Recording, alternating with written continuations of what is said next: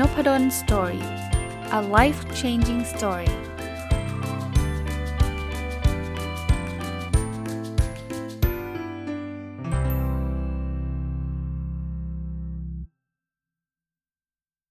สวัสดีครับ ยินดีต้อนรับเข้าสู่นพดล Story Podcast นะครับ วันนี้เป็นวันอาทิตย์นะครับ ถ้าใครฟังตรงวันก็เป็นรายการ My Books นะครับ เป็นรายการที่ผมจะเอาหนังสือที่ผมเขียนเองนะครับ แล้วก็มารีวิวให้ฟังนะครับ วันนี้จะมา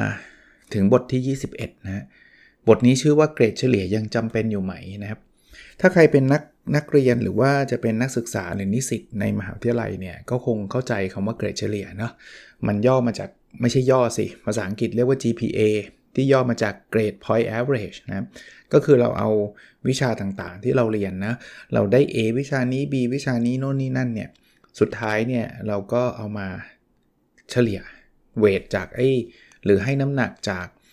จำนวนหน่วยกิจที่ลงนะบางวิชาหน่วยกิจเยอะเกรดก็จะส่งผลเยอะนิดนึงนะครับ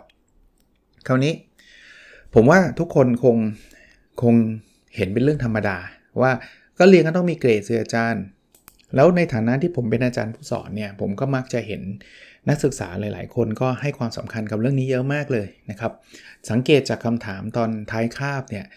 ท้ายคาบแปลว่า สมมุติเราเรียนกันเจอกัน 15 ครั้งเนี่ยครั้งที่ 15เนี่ย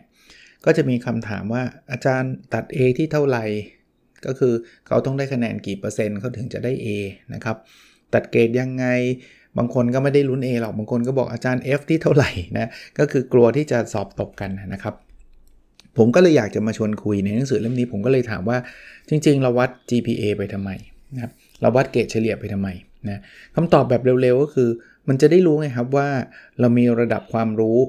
ในภาพรวมเป็นยังไงนะ ถ้า GPA ต่ำเนี่ยก็พอจะบอกได้ว่าคนนี้เนี่ยมันมันเรียนไม่ค่อยรู้เรื่องนะนะครับเกรดก็เลยไม่ค่อยดีนะครับในขณะที่คนที่ GPA สูงเนี่ยก็น่าจะบ่งบอกได้ระดับหนึ่งว่าเขามีความรู้เยอะกว่านะครับ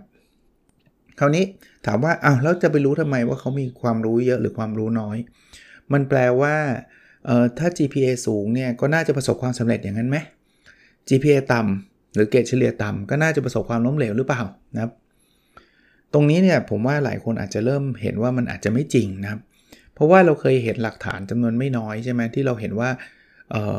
คนที่เกรดเรียนเกรดไม่ค่อยดีเนี่ยพอมาทำธุรกิจนู่นนี่นั่นนะประสบความสำเร็จเยอะแยะเลย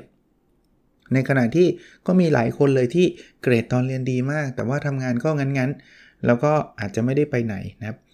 ส่วนตัวคิดว่าอ่าโอเคแหละเข้าใจครับความสำเร็จเนี่ยนะ มันคือมีองค์ประกอบเยอะกว่าเรื่องความรู้นะมันมีเรื่องของอความเข้าใจในสังคมการอะไรนะศึกษาที่มันอาจจะไม่ได้อยู่ในในตำรา หรืออีกอีกหลายเรื่องเลยรวมทั้งโชคนะเพราะฉะนั้นเนี่ยมันมันคงไม่ได้การันตีได้ถึงขนาดที่ว่าเฮ้ย GPA สูงเนี่ยแปลว่าต้องสำเร็จเท่านั้น หรือ GPA ต่ำเนี่ยแปลว่าต้องล้มเหลวเท่านั้นนะครับ ถ้าถ้าถามผมนะครับผมว่า GPA เนี่ยมันวัดความรู้ได้จริง ๆ แต่มันเป็นความรู้ขณะที่เราทดสอบ มันคือความรู้ของวันนั้นเนี่ยวันที่เราเราเราทดสอบเนี่ย เพราะฉะนั้นเนี่ยปกติ GPA มันจะเป็นตัววัดความรู้ในอดีตมากกว่าที่จะบอกถึงความรู้ในปัจจุบันนะครับ ไม่ต้องเอาไกลฮะ ตัวผมเองนะครับ ผมเรียนวิศวะเคมีเนี่ยก็ได้เกียรตินิยมระดับ2นะ ก็ถือว่าก็ภูมิใจระดับหนึ่งแหละ แต่ถามว่า GPA ตอนนี้เป็นตัววัด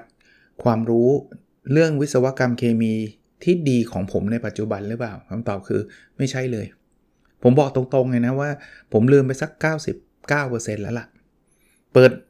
วันก่อนไปจัดตู้นะ เปิด textbook ไปเจอ textbook ที่เรียนหนังสืออยู่ตอนเป็นขนาดปริญญาโทนะไม่ได้ปริญญาตรีนะ เปิดมาไม่เห็นรู้เรื่องเลย แต่มีมีมีลายมือตัวเราจดไว้เต็มเลยนะ เข้าใจว่าวิชานั้นได้เอด้วย แต่ว่าไม่รู้เรื่องแหละ เพราะนั้นเนี่ย GPA เนี่ยมันจะเป็นอะไรที่มีอายุอะใช่ครับเด็กจบใหม่เนี่ย GPA มันอาจจะสะท้อนออกมาว่า เออ ที่ผ่านมา 4 ปี ซึ่งซึ่งเพิ่งผ่านมาเองเนี่ย คุณมีความรู้เรื่องนั้นเรื่องนี้ประมาณไหน แต่ถ้าอย่างผมเนี่ยจบปริญญาตรีมา 30 กว่าปีแล้วอะ่ะมันก็ยากละที่มันจะสะท้อน เพราะว่าเกือบ 30 ปีสิ จะบอก 30 เออใช่ประมาณนั้นนะครับมันมันยากที่จะสะท้อนแล้วคือคือบอกไม่ได้แล้วว่า ผมมีความรู้เรื่องนั้นดีมากน้อยแค่ไหน เพราะว่ามันคือ 30 ปีที่แล้วนะครับอีกมุมหนึ่งนะผมว่า GPA มันไม่ได้บอกแค่ความรู้ในอดีตนะ มันบอกอีกเรื่องหนึ่ง มันบอกระดับความชอบด้วย คือจริงๆ ถ้ามองแบบนี้เนี่ยเราจะสังเกตนะวิชาไหนที่เราชอบเราสนใจเนี่ยนะ มันก็จะบอกว่าเราเรามักเราก็มักจะทำได้ดี เพราะฉะนั้นเนี่ยเวลาเราทำได้ดีเนี่ย เกรดมันก็จะมักจะดีตาม ส่วนใหญ่ผมใช้คำว่ามักจะนะครับ เกรดก็จะดีตามนะครับนั้นถ้าเกิดเราเรามองแบบนี้เนี่ย เรามอง GPA แบบนี้เรามองเกรด แต่ละวิชาแบบนี้เราจะพบว่าเราอาจจะไม่ได้เก่งทุกเรื่องนะ แต่มันไม่ได้เป็นเรื่องผิดนะ เพราะว่ามันคือระดับความชอบ ผมอาจจะไม่ได้เก่งวิชาที่เกี่ยวข้องกับสมมุติไบโอโลจีซึ่งผมไม่ได้เรียนในระดับมหาวิทยาลัยเท่าไหร่นะ แต่ว่าก็เลยจะสะท้อนมาว่า ถ้าผมไปโรงเรียนผมก็อาจจะได้คะแนนน้อย เกรดวิชานั้นก็จะน้อย แต่ไม่ได้แปลว่าผมโง่เสมอไป มันแค่เราไม่ชอบนะครับ เพราะฉะนั้นเนี่ยถ้ามอง GPA ในในรูปแบบนี้เนี่ยมันก็อาจจะไม่ได้เป็นตัววัดซะทีเดียวว่าคนไหนโง่หรือฉลาดหรืออะไรแบบนั้นนะครับเอาเป็นว่าผมว่าเกรดเฉลี่ยสำหรับผมเนี่ย อาจจะเป็น indicator ได้แต่คนนำไปใช้เนี่ย indicator คือตัวบ่งชี้นะคนนำไปใช้ต้องรู้นะว่ามันบอกอะไรสำหรับผมเนี่ยมันบอกเรื่องของความรู้ในอดีตนะเวลาที่เราสอบกับความชอบของเราในอดีต เช่นเดียวกัน มาต่อยอดจากเรื่อง GPA ก็เรื่อง transcript นะครับบทที่ 22 ผมตั้งชื่อไว้ว่า transcript ที่ผู้เรียนออกแบบได้เองนะครับ จริงๆแล้วเนี่ยผมมีโอกาสได้คุยกับ จะเรียกว่าอาจารย์ในวงการศึกษาหลาย ๆ ท่านเนาะ ท่านเนี้ยท่านเคยเล่าให้ผมฟังบอกว่า ท่านเคยไปคุยกับคุณครูคนหนึ่งนะแล้วคุณครูก็บ่นบอกว่านักเด็กนักกีฬาโรงเรียนนี้เรียนไม่ได้เรื่องเลย ได้เกรดเฉลี่ยแค่ 1 กว่าๆเองนะครับ อาจารย์เขาบอกว่า ก็เหตุผลที่คุณครูคนนี้สรุปมาว่าเด็กคนนี้โง่ หรือว่าเรียนไม่ได้เรื่องเนี่ย เพราะว่าเราไปวัดความสามารถเขาจากวิชาอื่นๆ ที่เขาไม่ได้ชอบหรือไม่ถนัดไงเขาไปเราไปวัด ผลเขาจากวิชาฟิสิกส์ เคมีชีวะ เกรดเฉลี่ยมันเลยออกมาเป็นหนึ่งไงเขาบอกลองให้วิชาพละ ซึ่งเป็นเขาเป็นนักกีฬาโรงเรียนนะ ถ้าไปให้วิชาพละสัก 20 หน่วยสิ แล้ววิชาฟิสิกส์เคมีชีวะหน่วยกิตแค่ 1 หน่วยอะเด็กคนนี้จะกลายเป็นเด็กเก่งเลย เพราะว่า GPA จะสูงลิ่วเลย เรื่องนี้ผมว่ามันมันเป็นประเด็นการศึกษาที่น่าสนใจนะครับ เรากำลังจะบอกว่าเด็กเก่งไม่เก่งเนี่ยจะไปดูจากเกรดเฉลี่ยอย่างเดียวก็ไม่ได้นะเพราะว่าไอ้เรียนไม่เก่งเนี่ยจริง ๆ แล้วเนี่ยมันหมายถึงว่าเรียนวิชาที่เขาไม่ชอบไม่เก่ง แต่เขามีจุดแข็งของเขาอย่างเมื่อกี้เคสเมื่อกี้เนี่ยเขาเรียนวิชาฟิสิกส์เคมีชีวะไม่เก่งอันนี้เถียงไม่ได้ใช่ครับเพราะว่าไม่ใช่สิ่งที่เขาอยากเรียนไงมันไม่ใช่ตัวตนของเขาไงแต่เขาเรียนวิชาพละเก่ง แต่คราวนี้โลกของการศึกษาหลาย ๆ ที่มันบังคับเรียนไงวิชาพละมันมีแค่ 3 หน่วย 1 หน่วยอย่างเงี้ย แต่วิชาที่เขาไม่ชอบแต่แต่เขาต้องเรียนเนี่ยมีอยู่ 20-30 หน่วย มันก็เลยดูเขาเป็นว่าเขาเขาเขาไม่เก่ง ผมผมอยากให้มองในมุมนี้ด้วยนะครับว่า ถ้าถ้ามันเป็นบริษัทในองค์กรเนี่ยเอ้ยไม่ใช่บริษัทในองค์กร เป็นฝ่ายงานต่างๆ ในองค์กรเนี่ยสมมุติว่าฝ่ายฝ่ายจัดการตลาดอะเราแทนที่เราจะไปวัดเรื่องที่เขาเก่ง เรื่องที่เขาเป็นหน้าที่ของเขา คือเรื่องการตลาด เราไปวัดเขาหมดเลย การเงินการผลิตทุกอย่างเลย เกรดของเขาก็จะไม่ดีเหมือนกัน เพราะว่าเขาทำการตลาดดีมาก ซึ่งเขาควรจะเป็นแบบนั้น แต่ว่าเนื่องจากเขาถูกวัดเรื่องการเงินการเงินเขาก็ไม่ได้เรื่องความรู้เขาก็ไม่มีถูกวัดเรื่องการผลิตการผลิตเขาก็ไม่มีความรู้ความเข้าใจ เกรดเฉลี่ยมันก็จะต่ำซึ่งเราก็อยู่อยู่แล้วว่า เราคิดอยู่แล้วว่าเราจะไม่ทำแบบนี้ในบริษัทในองค์กรใช่ไหมคุณทำการตลาดเราก็จะวัดเรื่องการตลาด คุณทำการเงินเราจะวัดคุณเรื่องการเงินใช่ไหมแต่ว่าการศึกษาเราปัจจุบันเราทำกันแบบนี้นะ ราะฉะนั้นเนี่ยผมลองมานั่งคิดว่า เอ๊ะ แล้วเราจะมีวิธีการแก้ไขปัญหาได้ยังไง จริงๆ มันก็มีนโยบายทางการศึกษาเยอะแยะมากมาย เช่น หลักสูตรที่เน้นผู้เรียนเป็นสำคัญนะคำว่าเน้นผู้เรียนแปลว่า ถ้าเฉพาะเจาะจงไปเลยว่าคนนี้อยากเรียนอันนี้พรสวรรค์อยู่ด้านนี้ คุณเรียนวิชาแบบนี้ อีกคนนึงหลักสูตรก็จะเป็นอีกรูปแบบหนึ่ง อันนี้คือในอุดมคติมันมันดีมากเลยนะครับ ว่าแต่ละคนมันควรจะผ่านหลักสูตรที่ไม่เหมือนกัน tailor-made รายบุคคลเลย แต่เอาตรงๆนะ ผมว่าตรงนี้ยังทำได้ยากและต้องใช้เวลานานพอสมควรนะครับแล้วไม่ไม่ใช่ยากว่าคิดไม่ได้นะ บางทีคนสอนคุณครู พอไหมเข้าใจไหมที่จะสอนนักศึกษาสอนเด็กที่มันมีความแตกต่างกันได้แบบนี้นะครับ ผมก็เลยลองคิดโซลูชันเป็นข้อเสนอเล็ก ๆ อันหนึ่งว่า เออ ถ้าอย่างนี้เอาแบบนี้ได้ไหมอะคือคือตอนนี้ทุกคนอาจจะต้องเรียนเหมือนเหมือนกัน แต่ว่าให้เด็กเป็นคนเลือกได้ไหม ที่จะบอกว่าวิชาไหนที่เขาอยากจะโชว์ในทานสคริปต์เขา หลักสูตรก็เรียนไปเถอะ แต่เขาวิชานี้เขาเรียนไม่ชอบอะ่ะเขาไม่อยากให้มาคำนวณเกรดเฉลี่ยเขาได้ไหม แต่ต้องผ่านนะสมมุติว่าเรียนแล้วต้องผ่านอะ่ะ แต่เขาไม่เอาอะ่ะ เพราะฉะนั้นเนี่ยเขาก็จะอยากเลือกวิชาที่คำนวณเกรด บางคนบอกว่าโอ้อย่างนี้มันก็ได้ A กันหมดสิ แล้วนายจ้างจะแยกแยะได้ยังไง ผมบอกว่านายจ้างเขาดูเองอะว่าอะไรที่อยู่ในทานสคริปต์ ถ้าสมมุติว่าผมเลือกเฉพาะวิชาที่ผมได้ A มาโชว์ในทานสคริปต์วิชาเดียว เกรดเฉลี่ยผมอาจจะ 4.00 นะ แต่เขาอาจจะไม่รับผมเข้าทำงานก็ได้นะ เพราะว่าดูเหมือนคุณจะมีความรู้เรื่องเดียวเอง ถูกปะเพราะนั้นเนี่ยผมก็จะคัดเลือกมาเรื่องที่ผม proudly present หรือว่าอยากที่จะนำเสนออาจจะ A บ้าง B บ้าง C บ้างก็ไม่ไม่รู้แหละ ผมก็จะดีไซน์ว่าอะไรควรจะถูกใส่เข้ามาใน transcript คราวนี้สิ่งที่เกิดขึ้นคืออย่างเงี้ยผมว่านักเรียนหรือผู้เรียนเนี่ยนะเขาน่าจะมีความพึงพอใจในตัวเขาเพิ่มสูงขึ้น เขาถนัดเรื่องไหนยังไงมันเหมือนเป็น recipe recipe ก็คือคล้ายๆ เป็นแบบสิ่งที่เขาอยากจะโชว์คนอื่น เหมือนเหมือนเราทำเรซูเม่เออเวลาเราทำเรซูเม่เราก็ไม่ได้ใส่ทุกเรื่องที่เราทำเนาะเราจะใส่เรื่องที่เราสำเร็จเรื่องที่เราภูมิใจ แล้วมันมีความหมาย แล้วมันมีความสำคัญใส่เข้าไปถูกไหมถ้าผมชอบเล่นพละชอบวิชาศึกษาชอบภาษาอังกฤษ แต่ไม่ชอบฟิสิกส์เคมีชีวะ ถึงจะต้องเรียนนะ เพราะเป็นหลักสูตรบังคับอะไรก็ว่าไปนะ ผมก็ไม่ต้องโชว์ฟิสิกส์เคมีชีวะไงเขาผมอาจจะได้เกรดหนึ่งผ่านแหละเกรดหนึ่งแต่ผมไม่โชว์ไง แต่ผมอยากจะโชว์วิชาสุขศึกษาวิชาภาษาอังกฤษ วิชาที่ผมชอบ แล้วแล้วสุดท้ายเนี่ยก็ผมไม่ได้อยากเป็นเป็นคุณหมอไม่อยากเป็นวิศวกร ผมอยากไปเป็นผู้จัดการทีมกีฬา ผมก็โชว์ทางสคริปต์แบบเนี้ยเขาไม่สนใจผมหรอกว่าฟิสิกส์ผมจะได้ 1 เคมีผมจะได้ 1 ชีวะผมจะได้หนึ่งเพราะมันไม่ได้ใช้ในอาชีพของการเป็นผู้จัดการทีมกีฬาเลย สมมุติเป็นแบบนั้นนะ อย่างเงี้ยผมก็สามารถเลือกได้นะครับ บางคนบอกเอาแล้วงี้แปลว่าทุกคนจะจบการศึกษาผ่าน A ตัวเดียวก็จบแล้วไม่ใช่นะครับเออเราอาจจะใช้เกณฑ์เดิมก็ได้ เพียงแต่เราไม่ต้องคำนวณเกรดมาไงจบการศึกษายังใช้เกณฑ์เดิม คุณบอกว่าจะต้องผ่านกี่หน่วยกิจก็ผ่านไปสิครับ แบบนั้น หรืออีเวนต์นะอีเวนต์ว่าเอ้ยแต่ว่าเกรดเฉลี่ยโดยรวมต้องให้ได้ 2อะสมมุติว่ามีแบบนั้นก็มีแบบนั้นไปครับ แต่ทานสคริปต์เนี่ยไม่จำเป็นต้องไปบังคับว่าให้เขาโชว์สิ่งที่เขาเกลียด แล้วก็ทำได้ไม่ดีอยู่ด้วยนะครับ บางคนบอกโอ้โหอาจารย์ อย่างนี้ถ้าใครอยากจะโชว์เฉพาะ A มันก็ไม่มีอะไรต้องโชว์เลยสิ ถ้าเขาไม่โชว์เลยเขาจะสมัครงานเขาทาได้ไหมล่ะครับ ผมว่ายากใช่ไหมถ้าไม่โชว์เลย ผมว่าเขาอาจจะ เลือก A บ้าง อาจจะบางคนไม่มี A เลย อาจจะมี B บ้าง C บ้าง เราเลือกได้ตามสบายครับ บางคนบอกแล้วเกิดมี F หมดเลย F หมดเลยเขาก็ไม่อยากโชว์แต่ปกติ F หมดเลยก็แปลว่าเขาเรียนไม่จบอยู่แล้วตั้งแต่แรกจริงไหมก็ผมผมอยากจะเป็นข้อเสนอเฉยๆนะครับ ไม่น่าจะยากอะไร เพียงแต่ว่าตอนนี้ถ้าเกิดยังไม่ได้ทำอย่าไปทำเองนะคือบางคนบอกอ่างั้นเอาเลยอาจารย์นพดลแนะนำไว้เอาทานสคริปต์มาแล้วก็มาลบวิชาออก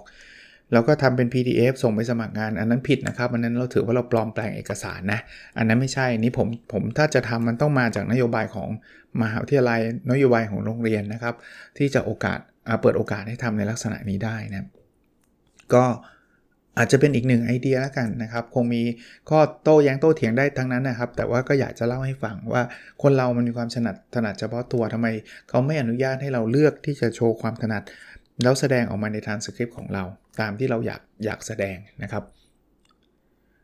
คราวนี้มาถึงอีกบทหนึ่งนะครับ ไปไกลกว่านั้นอีกครับ จะเกิดอะไรขึ้น ถ้าการเรียนไม่มีเกรด เมื่อกี้พยายามจะทำ solution บอกว่า เฮ้ยจริง ๆ แล้ว คุณสามารถเลือกเกรดมาโชว์ได้นะทำให้ผมคิดมาอีกทีหนึ่งบอกว่า เอ๊ะ ถ้าสมมุติว่าเราไม่มีเกรด มันจะเกิดอะไรขึ้น คือผมเข้าใจครับ ผมก็เป็นคนที่ศึกษาเรื่องวัดผลนะ เกรดเนี่ยมันมีข้อดีครับ มันสะท้อนถึงความรู้ระดับระดับความรู้ทางวิชาการ แต่ปกติแล้วเกรดมันก็แค่หนึ่งตัววัดนะ จริงๆ แล้วสิ่งสำคัญที่สุดในการวัดเนี่ยผมพูดอยู่เสมอนะ มันไม่ใช่แค่ตัวเลขที่ได้จากการวัด แต่คือการนำผลไปพัฒนาใช่ไหมคราวนี้ผมก็เลยมองมองอีกมุมหนึ่ง ถ้าสมมติว่าไม่ไม่มีเกรดเนี่ยสมมุติว่าทุกบริษัทบอกว่าต่อไปนี้ไม่ต้องส่งเกรดมา เขาไม่สนเลยว่าเกรดเป็นเท่าไหร่เนี่ยแล้วทำให้ทุกคนเลิกสนใจเกรดเนี่ยจะเกิดอะไรขึ้น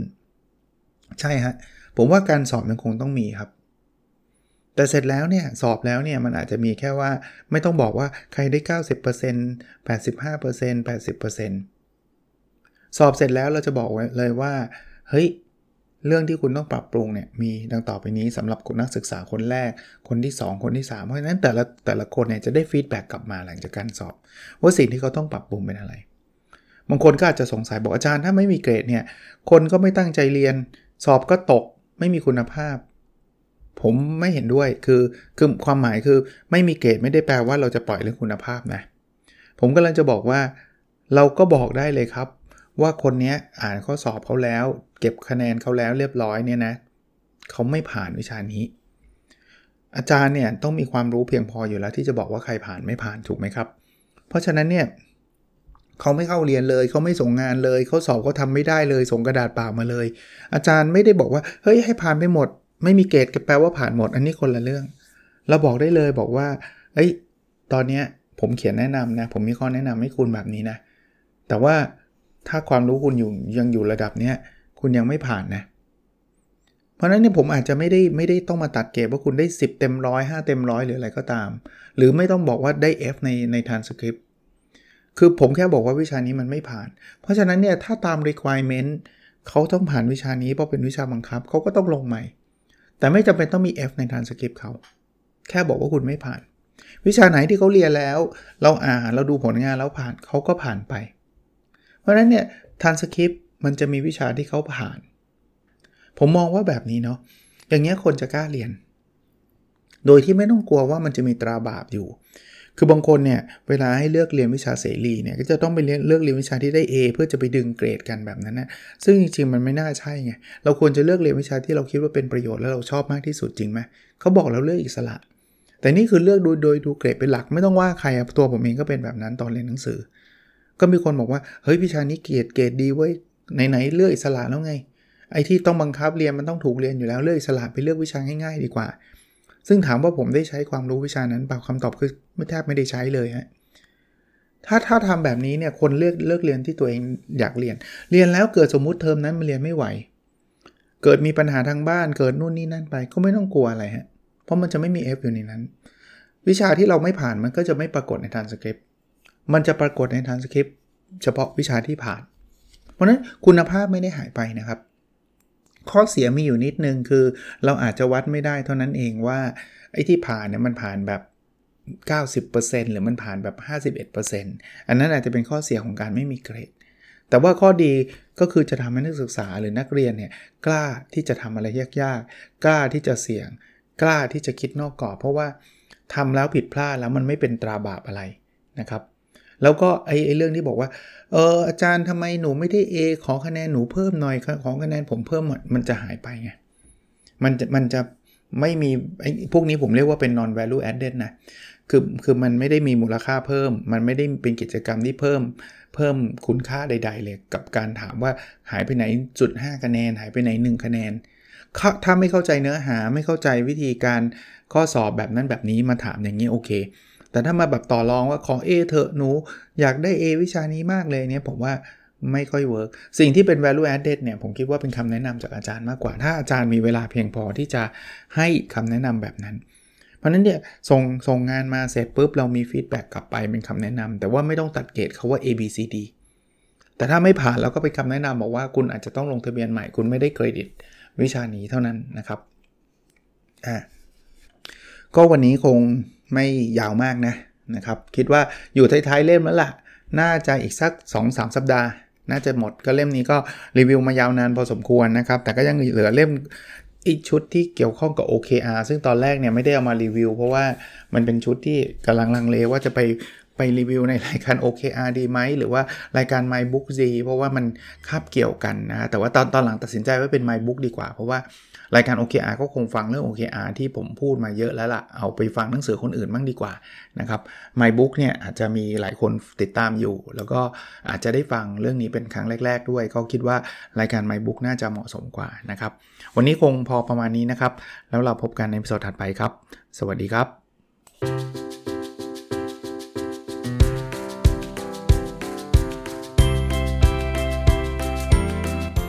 n o p a d o n Story a life changing story